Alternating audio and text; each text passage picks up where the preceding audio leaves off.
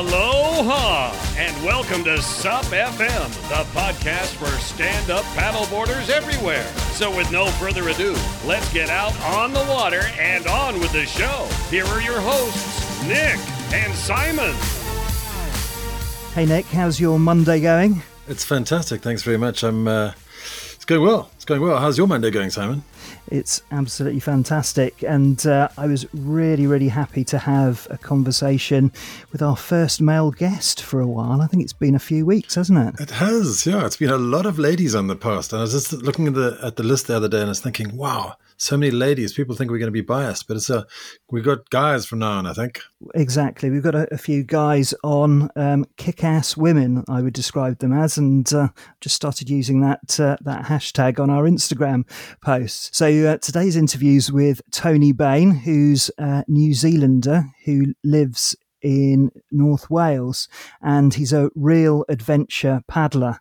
Tony Bain's a real innovator and holds various world records. Well, one in particular, which is very striking, which is the bathtub speed record which we talk about. I was just going to ask about that, but if you're going to talk about it, well, then that's great. Uh, but he's a real pioneer of stand up paddleboarding and um, has introduced various different formats of competition, including a sort of gladiator style pugil stick combat on a large sup. So um, I experienced that in the National Water Sports Festival a few years ago. So that was quite something. And uh, he's he's one of the guests who I've actually got my own collection of photos of. So uh, we'll be uh, putting those in in the Instagram feed. But he's a New Zealander very much into whitewater paddling. We talk a bit about that. Uh, and we spend quite a bit of time talking about his two attempts on, on the Yukon. And uh, for those who have seen Sup Race's video of that on uh, YouTube, you'll know that it's not a soft challenge. It's a hugely challenging race, and he's competed in that once. Once he had to withdraw, and the second he completed a uh, thousand kilometres. So here he is, the wonderful Tony Bain. Today's guest on SUP FM is Tony Bain. He's a New Zealander settled in North Wales in the UK and someone weird class as a pioneer of the sport and someone who pushes the boundaries. He's competed in some gnarly adventure races like the Yukon 1000, likes whitewater paddling, and also holds a Guinness World Record. Tony, welcome to SUP FM. Hi, how are you today? Very good, thank you. Um, now, so I guess where I'd really like to start is to find out um, how it was that you first discovered the stand up paddleboard and to find out a little about your first session. Well, that's um, actually a really uh, fun story, which sort of I was busy doing what I usually do on a um, August bank holiday at the World Bog Snorkeling Championships. When a guy approached me and said, um, You're paddling a bathtub. Why are you doing that? And I just sort of said to him, Why not? He said, Well, I'd love to give that a go. And I said, well, that's fine. I said, you know, that's what we're here. That's what we're doing today. You know, encouraging people to have fun in the water. Where were you, Tony? Where were you doing that? Oh, that was um, Wells um, in Mid Wales, um, home of bog snorkeling. And uh, right. they have, uh, you may have heard of the man versus horse. We run a mountain marathon against a horse as well. So oh, right. All these different tourism based activities that drive tourism in this tiny, tiny, well, it's the smallest town in the UK. Um, there's not a lot there, you know. So to drive the, the infrastructure, they've set up all these fun, quirky outdoor events that people come and do in the town. So we created the World Bathtubing Championships to help the town out in a way, and um, to help uh, drive tourism for Wales. And it was there that I met Tristan, and Tristan and I were talking about this and that and doing adventures and stuff, as you do. And he mentioned um, he was going to paddleboard with two mates down the length of the Severn River. And I thought, oh, that's a brilliant idea. And um, he was telling me, he says, oh, you know, we do, we ride the Severn Bore, you know, but oh, we're a little bit worried about the river because we've never had any river experience. And I said, well, there's nothing to worry about a river. And um, so we got some chatting some more, and he said, "Oh, we've got a few things holding us up, but we're probably not going to get round to it this year. We need to get some funding, and we need to get permissions from the, the Welsh forestry people and other things." I just sort of looked at him and I said, "Well, I can get those permissions for you tomorrow morning." so "I know exactly the people who to talk to for that. So I can also get you the funding for the the the uh, little film that you want to do on the thing, as long as it's aimed at Welsh tourism, and I know the people who to talk to.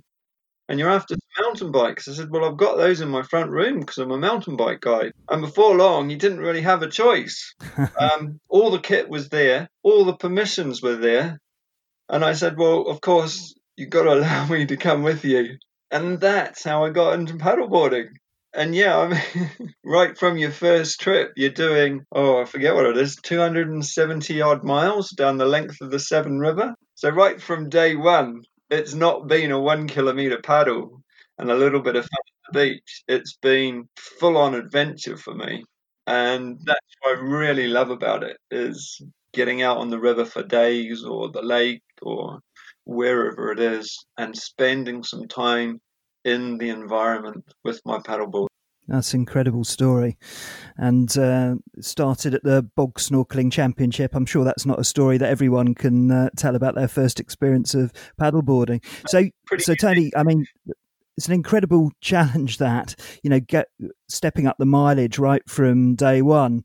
Um, can you remember what it felt like when you hopped onto a paddleboard for the first time? It wobbled a lot. It was very cold because it was November when we first got on paddleboards. But I went to New Zealand very soon after to visit my mum and dad and family in New Zealand. So my paddleboard went with me, and I had summer over there to practice. So I got loads of practice in the summer in New Zealand in the warm, and it was great. I couldn't stop it. It just grabbed you, and it was so exciting to be doing something different to what everybody else was doing. Yeah, I've been hooked ever since. So your first trip then down the Severn, uh, what were the logistics of that? Did was it self-supported? Did you carry all the kit with you? You couldn't have done all that in one day, could you? Um, no, the the first trip we did down the Severn was really to show for Red Paddle Co. the versatility of the boards, the fact that you could roll them up and have them in a bag, put them into a car, and journey somewhere. We had a car for support, and during the day, we really just took our daily needs, you know, our food, some food, some water, some spare clothes, and just enough stuff to to keep us going for the day. It was a pretty, um, it was a long journey. Don't get me wrong, but we were meeting the vehicle maybe at lunchtime on some days, and we were meeting the vehicle at the end of the day. That's quite some first trip, and I, I guess uh, you got fit and um, and got your sense of balance on the uh, on the water there. Uh, so I haven't uh, paddled down the Severn. What's I mean, I know the, the sort of lower reaches and obviously the the bore. What are the the upper reaches like? Are they fast? Have, you know, were there any challenges there? Well, a river's speed comes from the gradient at which it flows down. So when you start in Wales, you've got some very large flat areas up there. So the river sort of meanders quietly. It doesn't really have any real gradient, so therefore it's not flowing very fast. Um, so it's not until you get down to places like Ironbridge where there is actually a change in height and you get the Jackfield Rapids. Um, and that's when you'll get fast, bumpy water that maybe gives you a little bit of white stuff on the top which is quite fun. That's what I really like, is the white water. The Severn was kind of interesting from the point of view of the terrain you go through. So you'll be traveling through farm country, the wide open plains, and then when you get down around cities and towns, you'll start seeing all the industry and different parts of the town appear. Um, I suppose the exciting thing is going under a road bridge. Um, yeah kind of it's kind of strange what excites you when you're on a paddleboard on a journey like that. And of course, um, you've competed in quite a, a lot of uh, adventure races and adventures since then. I know you've done um, coast to coast um, in Scotland. Was that one of the, the first crossings there? The challenge paddle in Scotland. Um, the first paddle I joined, I think there was 11 of us went and did that. And that was the first one that I think there was the canoe there was a canoe club organizing it initially and then they they cancelled it. And joanne hamilton vale and myself we got together and we said well we're not having that. So let's um, go and organize something and get something happening. So um, a few others then sort of joined in and said yep come on let's go and do this. So there was 11 of us went that first year which was really exciting. Small group, really confident paddlers, so um, it was achievable. The weather conditions were favourable for us, and the length of time that we as paddlers were going to be out there, it was all achievable within the weather window, so it worked out really well. But sadly, between then and now, they haven't had quite the luck with the weather windows. Um, and there's obviously been different outcomes for the event, but it's an amazing paddle, well worth doing. Well worth doing. Excellent. Excellent. And you said that uh, you got some uh, strong paddlers there. I mean, looking at the uh, the people taking part, I think that's probably a, a, a great British understatement. You, is that the one with um, well, j- just run through some of the paddlers there. Um, we had Phil Plume there, Joanne Hamilton Vale. Oh, who else was there? I was there. Um, Alistair Swinscoe was there. Uh, was that was that the Bart de Swart one? Yeah, Bart was there. We had Tom Wakefield from Scotland. So a lot of the, the real leading leading lights, really, certainly from the UK, and yeah, uh, certainly people who have been around the sport for a long period of time. And and the route there was that was uh, sort of through across Loch Ness and so on, was it? Yeah, that's right. It's the Great. It's known as the Great Glen um, Canoe Trail. It follows follows the route of the Caledonian Canal, and it's ninety odd kilometers, ninety seven kilometers, I think it is, from lock to lock. I'm just doing an article on my, we called it the Mac Coast to Mac Coast crossing in 2015 when we journeyed the route in four days. Once again, camping, carrying our all own kit and stuff. And that was an exciting trip, but that's going to appear on my blog on my website in the next few days and then obviously uh, the biggie is uh, your adventures on the the Yukon, the Yukon Quest, and then the Thousand. So you've been out there a couple of times. Uh, be re- uh, really interested in um, you know both of your experiences. Then, if you can share it with us. Yeah, the Yukon for me, ever since I was a boy reading adventure books, and that's a while ago. um, I've always been fascinated with journeys and the one journey right from my youngest days that I really, really, really wanted to do was the thousand mile dog sled race in Canada. But when I was training for the um, Source to Sea on the Severn, I went up the Plinlimmon Mountains in um, mid Wales in all the snow. And the year before, I'd had some frostbite injuries to my feet um, from mountain biking. And uh, I realized that spending a long time in snow and cold conditions was not good for me anymore. So that event was going to just have to go by the way. But then they announced that stand up paddleboards could go in the Yukon 1000. So for me, that was really exciting because now my latest passion or craze or fad or whatever people want to call it, the paddleboard could fit into my great childhood adventure. So that that was really positive. But yeah, the first time I went to Canada was for the Yukon River Quest, and that's the 715 mile uh, kilometer journey from Whitehorse City to Dawson City, and um, it's a it's a staged paddle. So you travel from Whitehorse to Carmacks, and you then come out of the water for seven hours rest. Then you're allowed to go back into the water, and you take another chunk um, down to Coffee Creek, and you come out again, and then I think you got three hours out there and then it's back in the water and back down to Dawson City. So for that one, I was all thought I was all sorted, all good to go. Certainly was physically. Having packed all my kit up and sent it via courier to Canada, told it was going to take a four day um, journey time. And um, getting to Canada, waiting my four days. Well, I think I only had to wait two days because I sent it two days before. Get to get to Yukon and my bags don't turn up. It's like, oh, this is going to be interesting. And then you'd have to try and find out where your luggage is, and nobody knows. And um, it, then it appears in the United States. And uh, Oh it's seemingly then put on a truck and has to travel all the way to Canada by truck.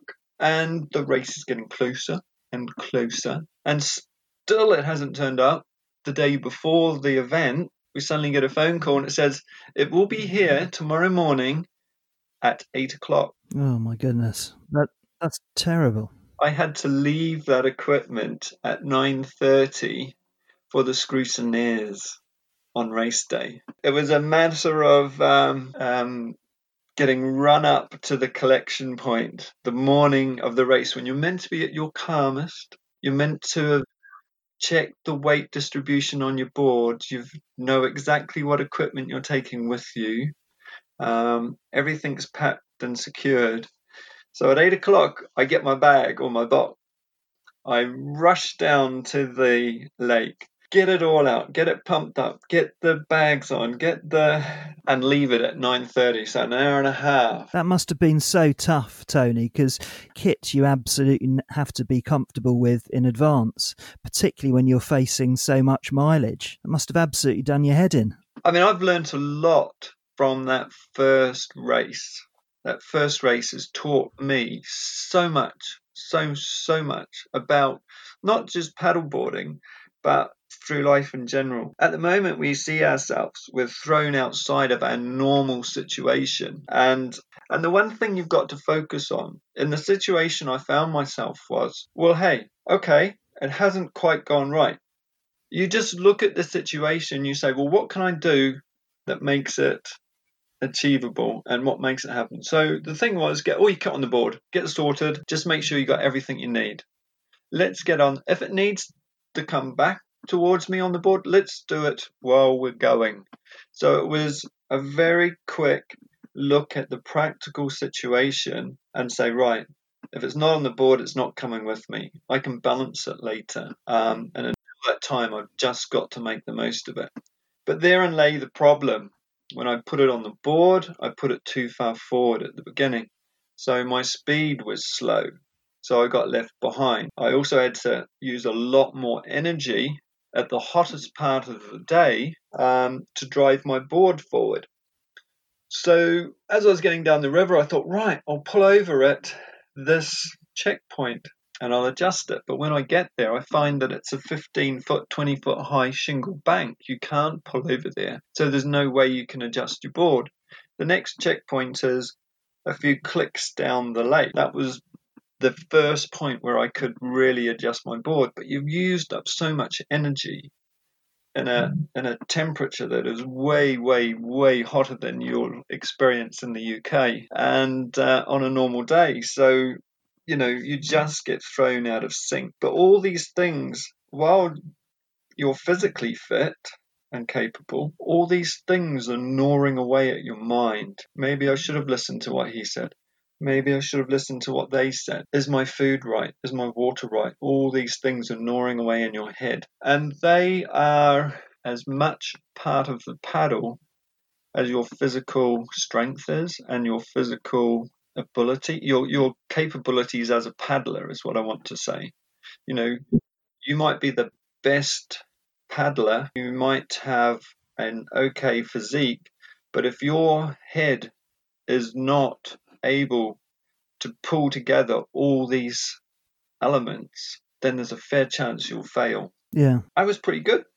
I thought I had a good practical understanding how to overcome the problem on my board with the balance of kit and all those sorts of things. I had a clear plan that I was going to put in place. But the one thing that really got me was the personal connection to another paddler.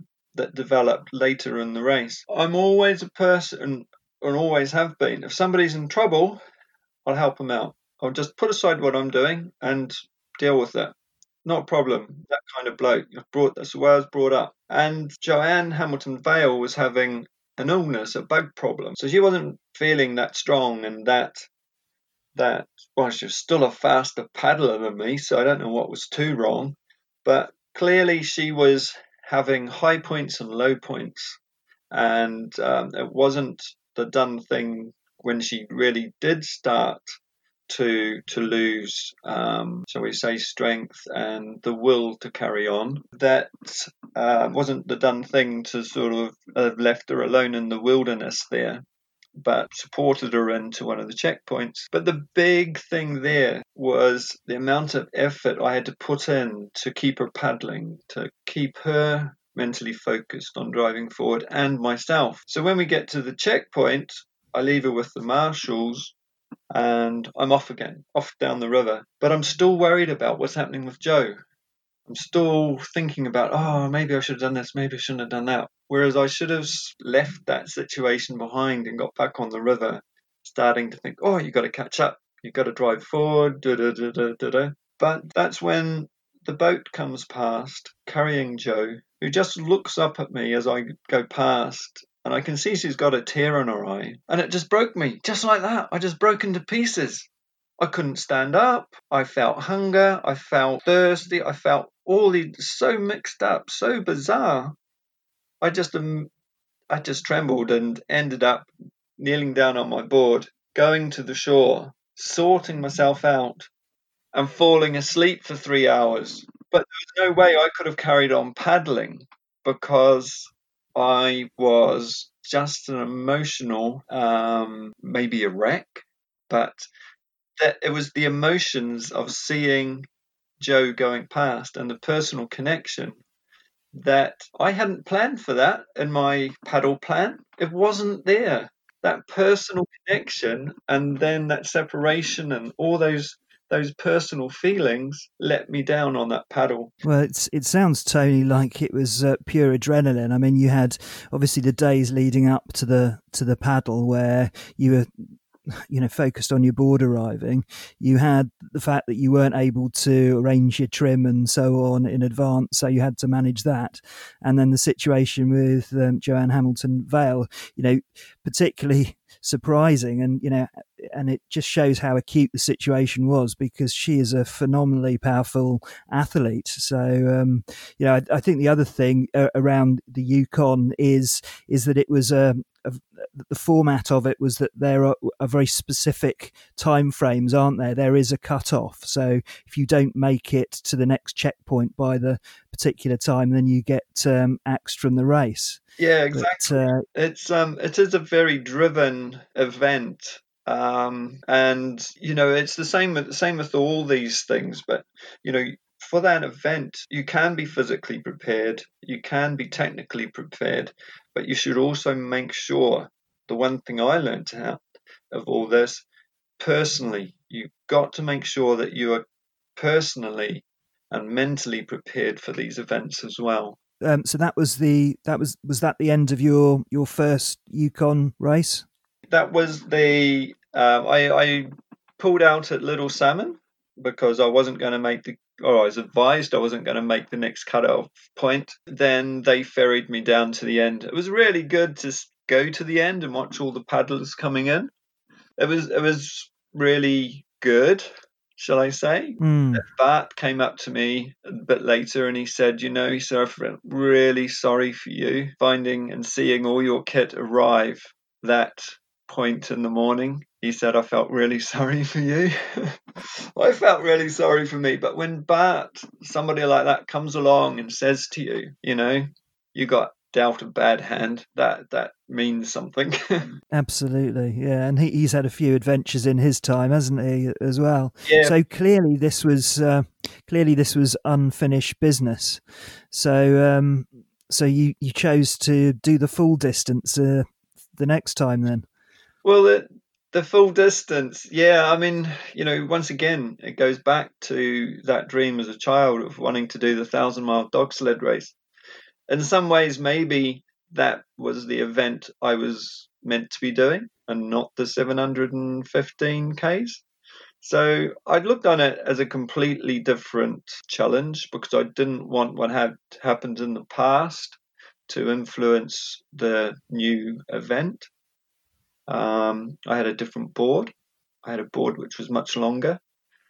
It had been created by Farrell O'Shea and myself for my particular paddling style and the technique that I'd developed, which is quite different to a lot of people's paddling technique. So the board was much more capable than the board I had had in the past for these long adventures. So I was much more confident.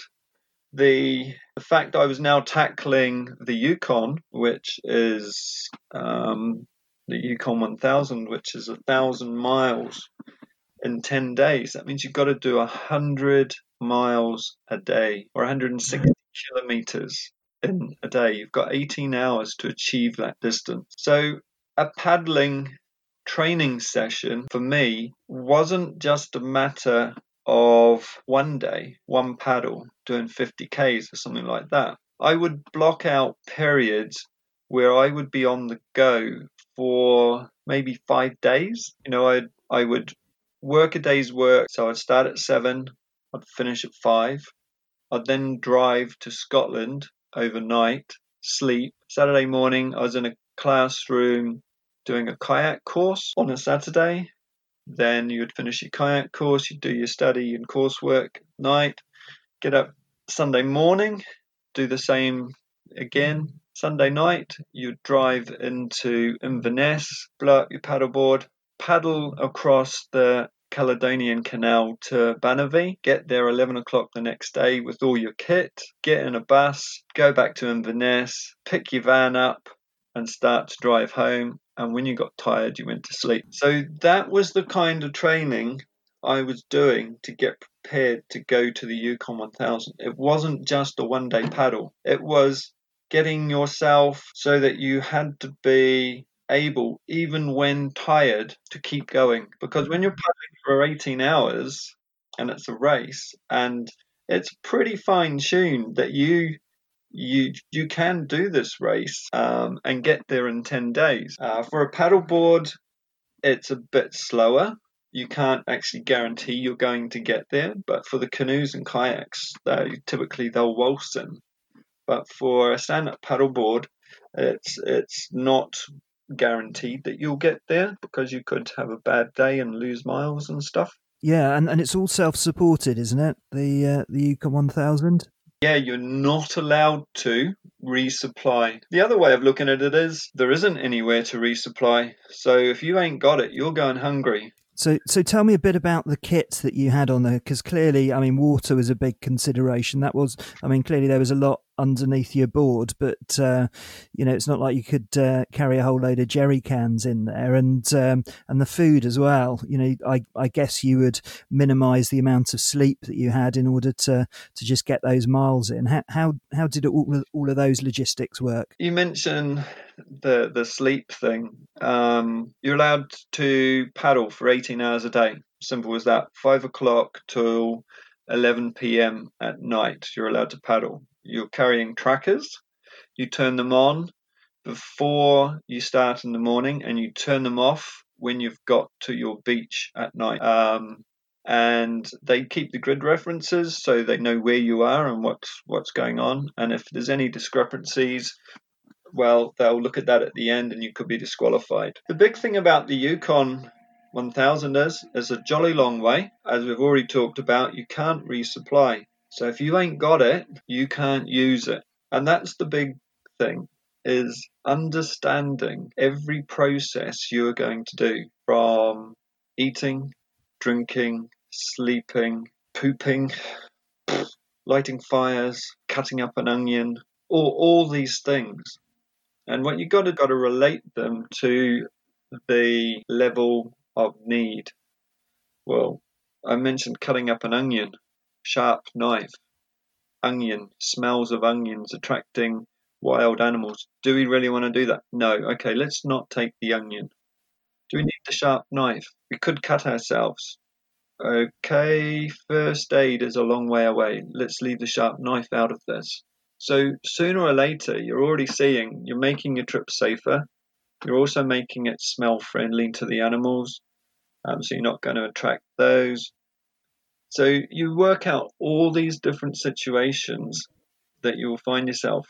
If you started off with a big pile of equipment on the floor and you've worked through everything, you will suddenly find that you have got just the bare minimum that you need for that period of time. You know, on on the Yukon, I didn't take toilet paper. You know, in the natural environment, do you really want to leave toilet paper behind? Should we leave toilet? No, we shouldn't. We should actually carry it with us.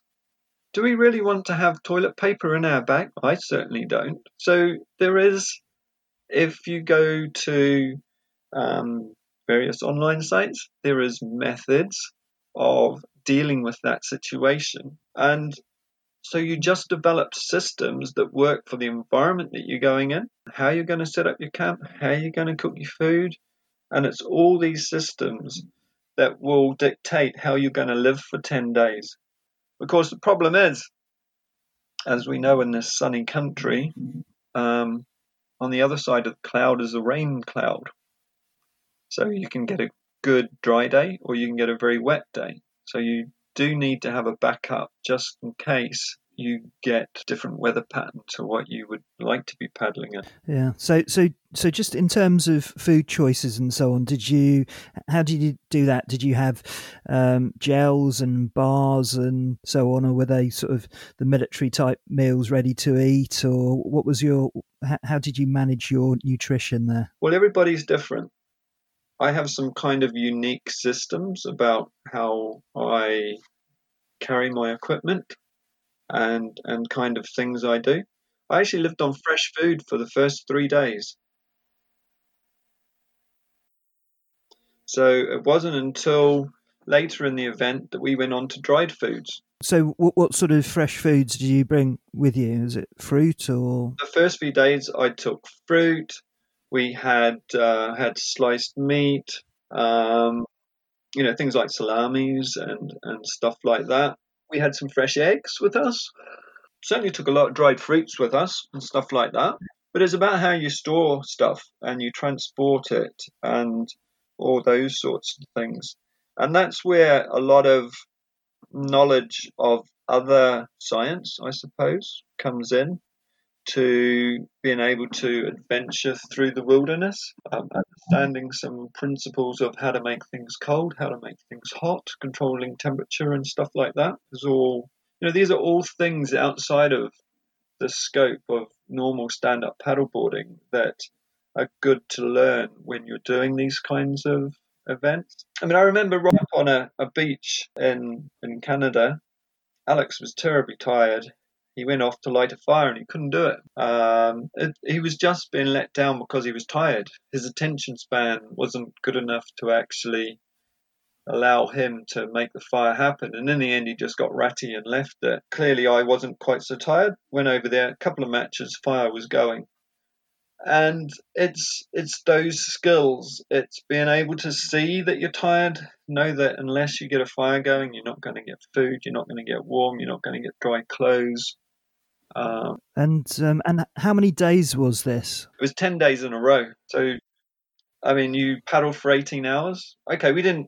You're sorry. You're allowed to paddle for eighteen hours. Some days we were an hour late getting on the water because you just you're just so tired that it takes one or both of you that long to get all your kit back on the board, get up in the morning, have your breakfast, put your kit back on the board, get your tents down, you might sleep in late, all this sort of stuff. But um, so you might lose an hour in the morning or an hour and a half or something, and then you're back on the water until 11 o'clock at night. When you get off, then you've got to light your fire again, get your food. So some nights we would get our food in double quick time, and we might be in bed within two hours. You then get the chance to sleep three or four hours before you're back out again and back onto your board again. So most nights we probably didn't get more than three hours sleep. Did you see any wildlife when you were out there? Yeah, yeah. We saw some bears. Saw some. Um, we saw a a mother moose with her baby calf drinking at the water's edge and the fresh grass, bald eagles. Um, we heard a few beavers splash, we think. I think that was about the lot, really. Well, and I hope the bears kept a very safe distance from you. Well, we were drifting down the middle of the river, so yeah, they were they were as surprised as we were actually. We we would come drifting down the river. Mother bear was down by the water's edge, and two baby cubs were up on the bank, river bank, probably 15 feet higher than the mother bear. She just leapt straight up the shingle bank, clawing as she went, and up over the top, crashing through the undergrowth, and her babies followed her. They weren't coming back. No, well, thank thank goodness they were uh, they were a nice safe distance away. And and just coming back to the logistics because I've I'm sort of intrigued by this sort of thing. Um, in terms of your sleeping arrangements, how how did that work? Did you tent it? Did you have hammocks? Did you just kip on top of your boards? What how did that work? Um, we had a tent each. It's not. I I wouldn't advise being out in the open without a tent in that kind of situation. The Yukon is, is a place where if you get good weather, it's great. If for any reason it's rainstorm, um, then you certainly don't want to be relying on a bivy bag. If you had um, the idea of going with some kind of fly sheet and being underneath that, then you've still got the issues of maybe there being insects or um, things visiting you in the night. Um, so I think a tent is a is a good idea. Gives you a little bit of personal protection. It keeps you. And it also helps keep kit dry if it is driving rain. Because the one thing you really can't afford is getting damp kit. Very difficult to dry it out, particularly sort of multiple days. If you're uh, on the move every day, it's virtually impossible. And you know this you you know that comes onto another system. How do you get kit from a bag on your board into a tent without guaranteeing it is going to get wet. You know, so you've got to work all these systems out so carefully. If the weather's great, fantastic. It's so much easier. But if it's wet, it could all turn to pear shape just because you get one big rainstorm and you're trying to get a sleeping bag out of a bag and get it into your tent because you don't take the bag into the tent because it's already wet. Got to work out all these things before you go. Amazing. And well, it sounds like an absolute colossal adventure, and I can certainly see the advantage of going to Scotland to do all of your prep because I guess you're likely to get all of the worst types of conditions, bar the bears, of course. Yeah, well, I mean, you know, a lot of people worry about the wildlife, but um, I'm a farm boy. You know, I grew up on high country stations in New Zealand, and you get to learn that animals are just like us. They don't like to be threatened. You threaten them, they'll stand their ground, just as we would stand our ground when we're threatened. So if you give them an opportunity to escape, they will usually take it. So people are often more worried about the wildlife than they really need to be. But just like hmm. us, they will probably disappear into the undergrowth as quick as I mentioned before. But it's always knowing which ones are going to go and which ones aren't. That's what you've got to worry about, that rogue element. It's all about being sensible, isn't it? Yeah. And uh, as you say, uh, not confronting uh, the bear and not placing yourself in a situation where um, you're likely to, to cause them any distress. So, so Tony, the uh, the finishing line must have been amazing. How did that feel like to to know that you'd completed the, the thousand mile, the thousand kilometers? The the finishing line was. It's it's always it's you know it's like anything you you're going to get there you you believe you're going to get there on the last day it seemed to always be just round that corner just a little bit more just a little bit more and we must be there soon surely no, we didn't actually say that, but that thought was in your head. And then when it did appear, it was like, actually, I'd like to stop, turn my board around, and just paddle here for some time. I didn't really want it to finish, but on the other hand, we were looking forward to some some nice food. Not saying that we didn't have good food on the trip, but some food we didn't have to prepare ourselves. And um, the biggest thing I think for us was the the draw of the hot shower at the end of the day. But, but yeah, it was it was a strange sensation. You you wanted to cross it, but you didn't want to give up what you were doing. Mm. Yeah, you, you work yourself into a real bubble. I mean, I've done nothing approaching the sort of distance you're talking about, but I did do um, John O'Groats Land's End um, cycle ride a few years ago with sort of s- slightly shorter distance than you. It was 800 odd, and um, very much identify. You really get down into the base requirements when you're when you're stopping. Certainly, it's all about food. And what was your first meal when you uh, finally uh, made it onto the uh, side of the river? Well, that would we were we finished or the finish for the Yukon 1000 is on the Dalton Highway, which um, at the point it crosses the Yukon River, there is a truck stop, as immortalized in Ice Road Truckers on um, TV. So if you watch that program, you'll probably see that um, that truck stop. So of course they have burgers. Wow, guess what? We ordered burgers. So Fantastic. That, that first meal. I bet that felt good. Um, yeah, it wasn't bad actually. It it was nice to have some food that actually um, had real texture. I'd been um, yeah been eating far too many nuts and um, dried fruits and things for too long. It was nice to get some good good red meat into the stomach. Fantastic, and a good long sleep as well. Well, funnily enough, no. Um, we were so hyped up that sleeping was a bit of a problem for a few days afterwards. Yes, you slept, and you slept for somewhat longer. You slept really, really deeply, but um, we weren't sleeping all night. Um, I think it was something to do with the daylight, the amount of hours of daylight up there. But uh, yeah, we we slept, longer, but we certainly didn't sleep a full night of, say, eight hours or something like that. I think the other thing that, that I found from my multi day is um, the body is still hyped up for, for exercise. So yeah, um, exactly. Um, it's like a drug. Once you're in there, you're in this big continuous loop, and um, it really is a strange sensation. And it takes some time for your body to to wean off that as such.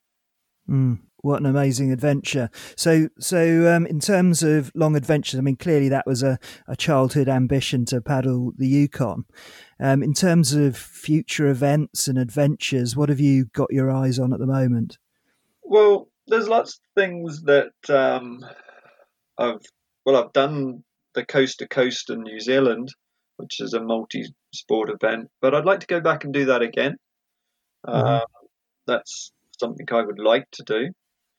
Um, but for me now, I, I don't. There's some canoe races in in the states where the Alabama one, and there's a few other long distance routes over there. I'm not sure that they appeal as much as the Yukon. Mm. So I think I think for me, I'm probably going to search out some um, challenges that I'm going to create myself and and do those. I, I really enjoy going home to New Zealand and exploring the rivers over there. And quite often I'll get on a river up by the Alps, and uh, particularly on the Canterbury side, it's about 130 odd kilometers down to the sea, and I'll I'll journey that in the day. I'll take my my day's food or a couple of days' food and a tent and my equipment and go and do that. So I like doing those sorts of things. Now, the big multi days, yeah, I I love that. I love those journeys. Um, I'm not really into the racing thing. You won't find me in the UK racing circuit. I'm just not into races. Are you into surfing, Tony? Are you? Uh... I'm not really a surfer either. Whitewater is, is oh, where it's Whitewater. now we're talking. white water is awesome. I love Whitewater. Um, I first started paddleboarding in November 2012. By by April 2013, I'd found the local waterfall on my my stand-up paddleboard, and um, I used to drop into that and play around and fiddle about. I did, I did even more falling off then. That was uh, really cool. Um, and then late I've been you know running down the Tryweryn on my 17 foot inflatable stand up paddleboard, which was designed for the sea. Everybody says to me it's way too long to be jumping down waterfalls and white water on, but it's what you're used to. Some people ride nine foot, ten foot, twelve foot boards, but um, I'm on my my 17 foot board. It, I suppose in a way it's a different sort of. Once again, it's a different sort of paddling for me.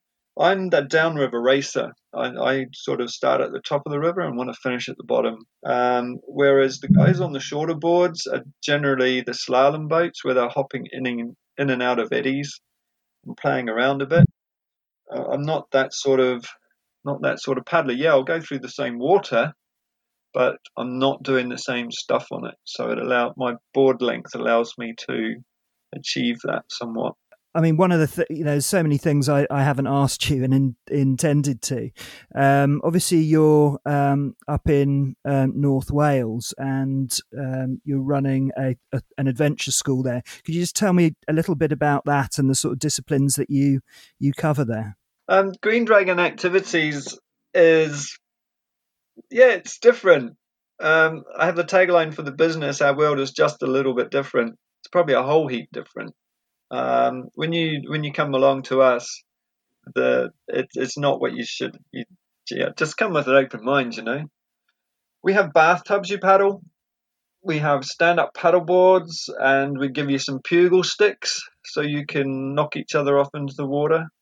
Um, we've got bamboo poles, eight meter long bamboo poles.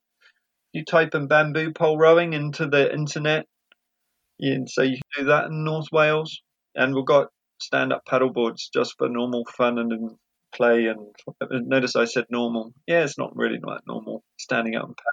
And and just bring ourselves back to um, to bathtub racing. You've been um, good in terms of avoiding one of the the what must be one of the crowning glories of your career so far, which is your Guinness World Record. yeah, yeah.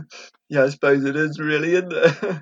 yeah, the Guinness Book of World Records for the fastest man in a bathtub over 100 meters. Um, set at the Cardiff International Whitewater Centre some number of years ago now. But uh, yeah, I suppose it is a, a crowning glory in a way. And and this is this is something that you'll be absolutely untouchable on. I understand.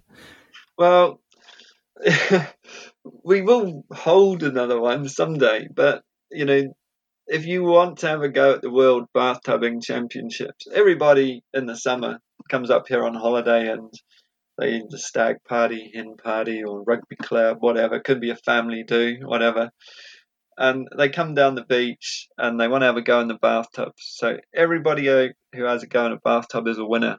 In my case, you know, let's not be normal. Let's try things that are different. You know, so everybody has a go in the bathtub they're in the heat of the World Bathtubing Championships. So it goes on forever. It will live forever. But someday, yes, I will. I'll put the title on the table and I'll say, right, I've got the course set up. Come on down. Let's have a race. And um, we'll, we'll see. We'll see who's the fastest in the bathtub.